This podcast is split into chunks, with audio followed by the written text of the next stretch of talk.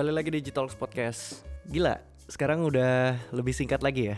Gue kangen banget sama bikin podcast ini karena udah lama banget ya. Gue juga banyak banget teman-teman gue juga nanyain. Terus habis itu ada yang pendengar biasa dengerin juga nanya, kok Digital Podcast hilang sih gitu kan.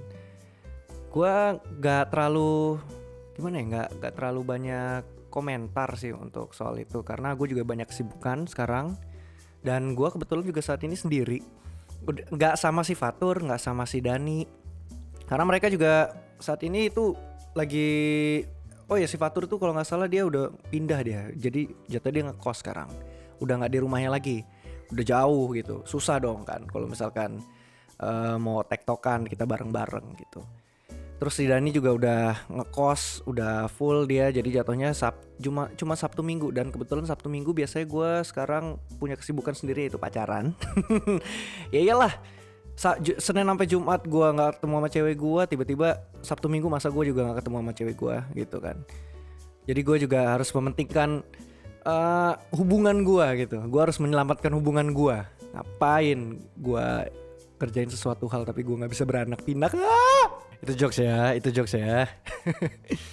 Oke, eh gue juga kangen sih sama kalian Jikers. Biasanya kita kan juga sering komen-komenan gitu kan kalau eh, kita lagi bi- abis bikin podcast gitu kita diskusi bareng dan sekarang ya udahlah gue bikin aja sendiri Eh, dari dulu tuh kemarin itu sebenarnya sebenarnya gue niat banget ya ada dua hal nih yang pertama gue niat banget bikin season 2 karena gue mau season 2 itu lebih rapih, lebih bagus, lebih wah, lebih otentik lah gitu. Tapi alhasil tidak ada. Jadi ya udah gue sendirian aja deh gitu. Karena sih gue juga niatnya tuh pengen bikin podcast tuh dengan formasi yang lengkap. Dani Fatur ada, tapi kan Dani Fatur kan emang lagi sibuk gitu kan. Kalau mereka cuman sibuk podcast, mereka gimana mau bayar tagihan rumah? Itu dia inti dari kenapa kita nggak podcast podcast gitu. Jadi jatuhnya eh, karena emang mereka lagi sibuk, gua yang di rumah dan studio emang di rumah ya udah gue bikin aja sendiri. Dan kebetulan juga AC rusak karena gue dua minggu udah nggak pernah dipakai lagi. Entah kenapa freonnya entah habis bocor atau kayak gimana. Dan kebetulan juga AC-nya da- udah dari da- 2008. Ya udah. Jadi kalau misalkan rusak ya sudah gitu loh. Oke, kayak biasa, biasanya kan gua eh bikin podcast itu ini gimana ya sesuatu yang baru mungkin ya. Dari intro udah berubah kayak tadi gitu kan. Dan yang kedua, gue bakal mangkas eh, podcast ini lebih pendek aja. Karena kalau yang 40 menit pendengarnya tidak banyak. Karena kurang menarik juga menurut gua kalau udah kelamaan banget kecuali kalau gua sesuatu gitu ya, gua artis kayak gua kayak gimana banyak yang kepo mungkin. Tapi kalau misalkan untuk saat ini saya tidak terkenal gitu loh. Jadi gua nggak terkenal, gua nggak kayak gimana-gimana. Gue ya cuman gua doang gitu kan. Ya cuman Vino seorang pekerja doang gitu. Sumpah asli kangen banget gue bikin podcast Dari kemarin pengen gue bikin Cuman tapi kayak aduh sibukan banyak banget Kalau nggak kerja gue nggak bisa Yang hidupin listrik Terus gue nggak bisa podcast juga kan. Gitu. Gue nggak bisa jalan-jalan ya pastilah. Ah banyak banget eh, hal-hal di belakang ya Yang udah terjadi. Salah satunya adalah yang polisi tembak-tembakan itu juga kan. Itu sampai sekarang masih jadi perbincangan hangat menurut gua. Itu udah basi karena sudah ketahuan tapi kenapa nggak selesai selesai dan sebenarnya gue juga udah pernah bikin. Kemarin tuh sempet udah bikin episode 35 episode 35 itu isinya gue sama Fatur doang. Si Dani kan emang udah ngekos duluan dia jadi dia nggak ikut. Terus habis itu kita ngebahas soal ya si FS itulah. Dan isinya semua eksplisit. Jadi gua nggak akan nge-share karena itu pasti bakal membahayakan hidup gua dan Fatur. Jadi kita lanjut aja, kita abisin aja udah kita cut semua itu, kita ganti replace dengan ini episode ini. Gitu. Juga kemarin ada kejadian dan gue ikut juga di situ yaitu festival BBF ya. Kalau kalian tahu BBF itu berdendang bergoyang diadain tiga hari dari tanggal 28, 29, 30 kalau nggak salah. dan gua bel sebenarnya gua nggak beli sih gue dikasih sih sama uh, orang terdekat gua gitu. Jadi gua ikut tiga hari gitu. Dia jadi kalau yang kalian denger kan udah banyak banget di TikTok itu viral banget itu. Berdendang bergoyang hari ketiganya batal dan banyak yang bilang katanya uh, bener berdendang bergoyang itu adalah festival yang buruk lah gitu kan. Tapi menurut gua di uh, di lain hal gue mikirnya berdendang bergoyang itu keren loh. Karena artis-artisnya pun juga sukses gitu untuk apa ya perform gitu. Nggak ada te uh, kendala teknik gitu loh. Jatuhnya semua sound semua uh, apa namanya kayak layar apa-apa itu aman-aman aja. Cuman cuman menurut gua yang kurang itu di jalan exit way gitu loh. Jadi entrance uh, exit itu bercampur baur lah gitu terus abis itu yang paling ngeselin itu sebenarnya ini uh, apa namanya over capacity dan emang isunya over capacity yang bikin hari ketiga itu dibatalin gitu jadi jujur aja gue juga ngerasain waktu itu ada Hindia ya kan, salah satu artisnya di panggung apa gitu gue lupa namanya. Intinya dia itu stage-nya itu di lantai dua gitulah, di atas gitu kan. Dan karena banyak banget orang yang ikut nonton Hindia, itu kan pasti banyak yang loncat-loncat lah gitu kan. Pas lagi hype-nya masuk gitu kan, lagunya masuk. Itu berasa banget namanya pondasi eh apa namanya na, uh, namanya satu platform lantai dua itu itu bergerak semua goyang gitu loh. Emang gimana ya literally berdendang bergoyang gitu kan. Si panggungnya juga bergoyang juga gitu. Dan itu uh, bikin aparat kepolisian sama pemerintah itu udah stop aja stop gitu kan oh ya udah akhirnya panggung di panggung itu tuh yang Hindia mainin itu dibatalin semua sampai hari, dari hari kedua sampai hari ketiga. Jadi semua artis yang di hari kedua, hari ketiga itu batal semua yang di bagian panggung itu karena si berdendang bergoyang itu ada lima panggung jadi satu panggung hilang.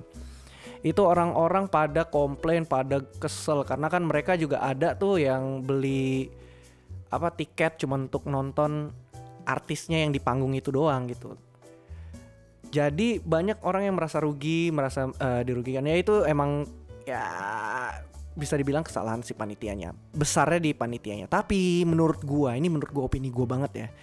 Jadi opini gua ini juga bisa salah ya.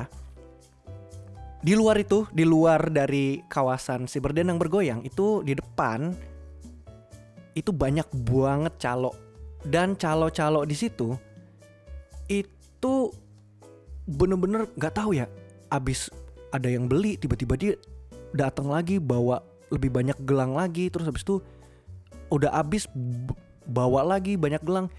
Itu gua rasa kayak di print deh. Karena soalnya nah ini kesalahan juga nih dari panitia di dalam mau masuk ke dalam itu pas di gate entrance itu nggak ada cek scan barcode untuk uh, ngevalidasi si tiketnya itu. Jadi menurut gua itu jadi salah satu opportunity dari si calo untuk ngeprint menurut gue gitu. Ya itulah mungkin yang salah satu yang bikin jadi overload jadi over capacity dan akhirnya berdendang bergoyang di hari ketiga itu dibatalin. Dan banyak banget yang kecewa dengan hal itu. Ya iyalah pastilah. Dan refund akhirnya semuanya tuh di refund gitulah. Ya aduh gue juga mau komen kayak gimana karena kalau lu di posisi si berdendang bergoyang jadi panitia panitianya apalagi yang pemiliknya gitu kan itu pasti bakal uh, gimana ya bakal bingung dan ruwet gitu. Dan karena kan pasti pasti ya pasti ya. Uh, audiens yang di dalam sana itu pasti udah dipikirin juga awal awalnya kan. Gak mungkin dong nggak dipikirin. Itu berdana bergoyang itu gede loh, lima panggung loh, dan orangnya itu kan juga artis ini, ini artisnya itu gede-gede loh, kayak Pamungkas, kayak si Ardito ya kan, terus ada si Tulus, ada Roma Irama gitu, pasti udah dipikirin banget audiensnya itu berapa banyak dan kapasitas di sana tuh maksimal berapa pasti dipikirin. Cuman ya itu salahnya menurut gua karena di depan itu nggak dijaga kayak di scan barcode untuk masuk ke dalam jadi kayak loss free aja orang-orang gitu kan free flow masuk semua gitu jadi itu yang mungkin bikin over capacity gitu Itu sih opini dari gua. Tapi sisanya overall tuh berdendang bergoyang oke sih. Kesalahannya tuh ya menurut gua entrance sama exit way-nya itu juga ngacak ya kan. Entah dari sana, kadang dari sini, kadang dari mana gitu. Dan terus habis itu juga perpindahan antara dari panggung ke panggung. Jadi kan di sana ada lima panggung tuh dari panggung misalkan panggung A ke panggung B itu jauh. Panggung B ke C itu jauh. Gitu. Jadi rada ngejangkau jauh dengan uh, space area untuk jalan ngarah ke panggung dari panggung A ke panggung B itu sempit, kecil, ada pembatasnya gitu. Jadi itu yang bikin orang desek-desekan gitu. Dan banyak juga orang-orang yang pingsan gitu. Emang kendala di tempat A juga sih sebenarnya gitu. Oke, mungkin kita lanjut aja kali ya. Itu menurut gue itu berita yang kemarin ini lagi boom banget gitu. Dan kita biasa pasti bakal bacain berita dari Lambe Tura. Dari mana lagi? Kalau nggak Lambe Tura karena Lambe Tura itu banyak banget yang seneng nggak jelas sebenarnya. Untuk berita-beritanya sebenarnya banyak yang nggak penting. Cuman tapi kenapa orang uh, seneng banget ngedengerin apa nge ngelihat Lambe Tura gitu? Tapi uh, di balik dari itu gue kayak percaya ke satu hal sih. Kemarin si Coki Pardede juga dia ngeposting kalau rata-rata IQ orang Indonesia 79, berapa gitu apa 78, berapa gitu. Ada di kata data. Dan 79 atau 78 something itu uh, adalah IQ IQ orang Indonesia. Itu menurut kata data dan menurut hasil survei golongan dari 70 sampai IQ 80 itu adalah orang bodoh. Berarti gue nggak heran sih kayak gini. Jadi orang-orang banyak yang suka lambe turah gitu, orang Indo ya. Nggak menyinggung siapa-siapa, tapi kalau yang merasa tidak bodoh ya nggak apa-apa bagus gitu loh. Gue nggak menyinggung kayak gimana-gimana. Sudah mulai takut gue ya. Oke lanjut ke berita pertama. Ah ini dia nih. Pengguna akun Twitter centang biru bakal diminta bayar per bulannya ya terus kenapa gitu loh? Kalau mereka diminta bayar ya biasanya kan centang biru kan pasti udah terkenal kan famous ya udah gitu loh. Jadi harga per bulannya itu kira-kira itu 4,99 dolar atau 77 ribu rupiah. Ya nggak masalah sih. Ini bukan big suatu sesuatu yang besar sih menurut gue cuman tapi emang lambe turah aja emang anjing sih. Tapi gue butuh lu lambe turah ya gitu kan komennya gue juga lihat nih lambe turah. Wah mulai bayar ini. Kan bikin orang tuh kayak wah anjing nih wah anjing nih wah anjing nih. Ya kebanyakan juga komen-komennya begitu. Yang kayak menyindir orang kaya lah atau nggak bikin si CEO Twitter dari kaya jadi makin kaya kayak gini. Ya nggak heran sih orang komen kayak gitu. Karena kan kalian tahu IQ orang Indo berapa rata-ratanya. Ya Oke lanjut ke berita kedua. Saat sidang dibuka Ferdi Sambo dan Putri Chandrawati berpelukan Iya terus kenapa? Mereka cuma dua orang yang lagi bermasalah Terus habis itu pelukan. Itu normal kali. Gue juga kadang suka gedek sih sama berita-berita gak penting kayak gini. Cuman ya gitu Gue jadi kayak jatuhnya kayak netizen ya sebenarnya ya mengkomen juga sesuatu hal yang dikeluarkan Lambetura sama sih. Tapi bukan berarti IQ gue di bawah rata-rata kayak tadi gitu ya. Gue udah ngecek IQ gue itu 136 tenang. Gue bikin semuanya tuh pasti bakal terpikirkan gitu. Oke. Okay. uh, eh, ya gitu Lambetura juga bilang apa nulis captionnya tuh yang lagi rame. Emang lagi rame karena dari dulu dari kemarin eh dari dulu kan jadi. Dari kemarin ini emang FS ini sama Putri C ini emang ya viral lah karena emang ada terlibat pembunuhan kan. Emang mereka ya udah udah udah ketahuan salah sebenarnya. Uh, gimana ya? Gue juga bingung sih. Uh, eh, gue udah mulai males sih untuk ngikutin FS sama PC ini karena dari kemarin tuh banyak banget yang berubah-ubah gitu. Jadi orang bingung gitu gue udah nggak interested sih. Cuman gue tahu ya udah mereka salah aja gitu.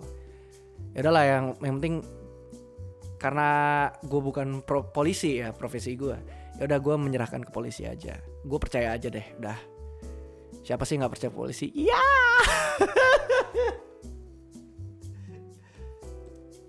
Lanjut.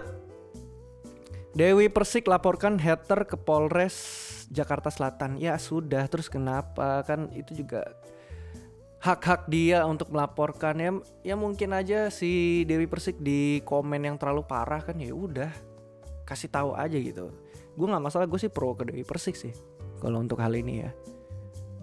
Dan ya tergantung juga mungkin ada orang yang ngomong kayak wah lu terlalu sakit hati lu lihat dong si ini si ini si ini. Jangan dibandingin setiap orang tuh punya perasaan beda-beda ingat itu. Mungkin kalian yang langsung komen kayak gitu bisa jadi IQ-nya di bawah rata-rata loh Nah ini juga nih hari ini ya bukan hari ini sih sebenarnya ini dua dua hari yang lalu gitu. Festival musik berdendang bergoyang di GBK dibatalkan. Iya udah tahu karena gue juga ikut di situ. Ya sudahlah intinya menurut gue apa pun masalahnya berdendang bergoyang tetap oke okay sih menurut gue. Karena artis-artis yang dipilih itu juga oke-oke banget gitu. Uh, mungkin untuk orang-orang yang kecewa karena panggungnya dibatalin mungkin pengen nonton hari ketiga doang atau kayak gimana udah nunggu dari lama terus habis itu ada yang mungkin udah cuti dari lama terus akhirnya uh, day ketiganya malah dibatalin. Ya mungkin tuh kekecewaan ya gini deh. Ketika kita melakukan sesuatu yang nggak mungkin semuanya itu bisa berjalan lancar. Udah inget itu aja karena kalau kita terlalu berharap tinggi banget ya itu hasilnya kayak gini kekecewaan gitu loh jadi udah jalanin aja gitu. Kalau emang enggak kan bukan berarti hari lu bakal hancur sepenuhnya gitu kan.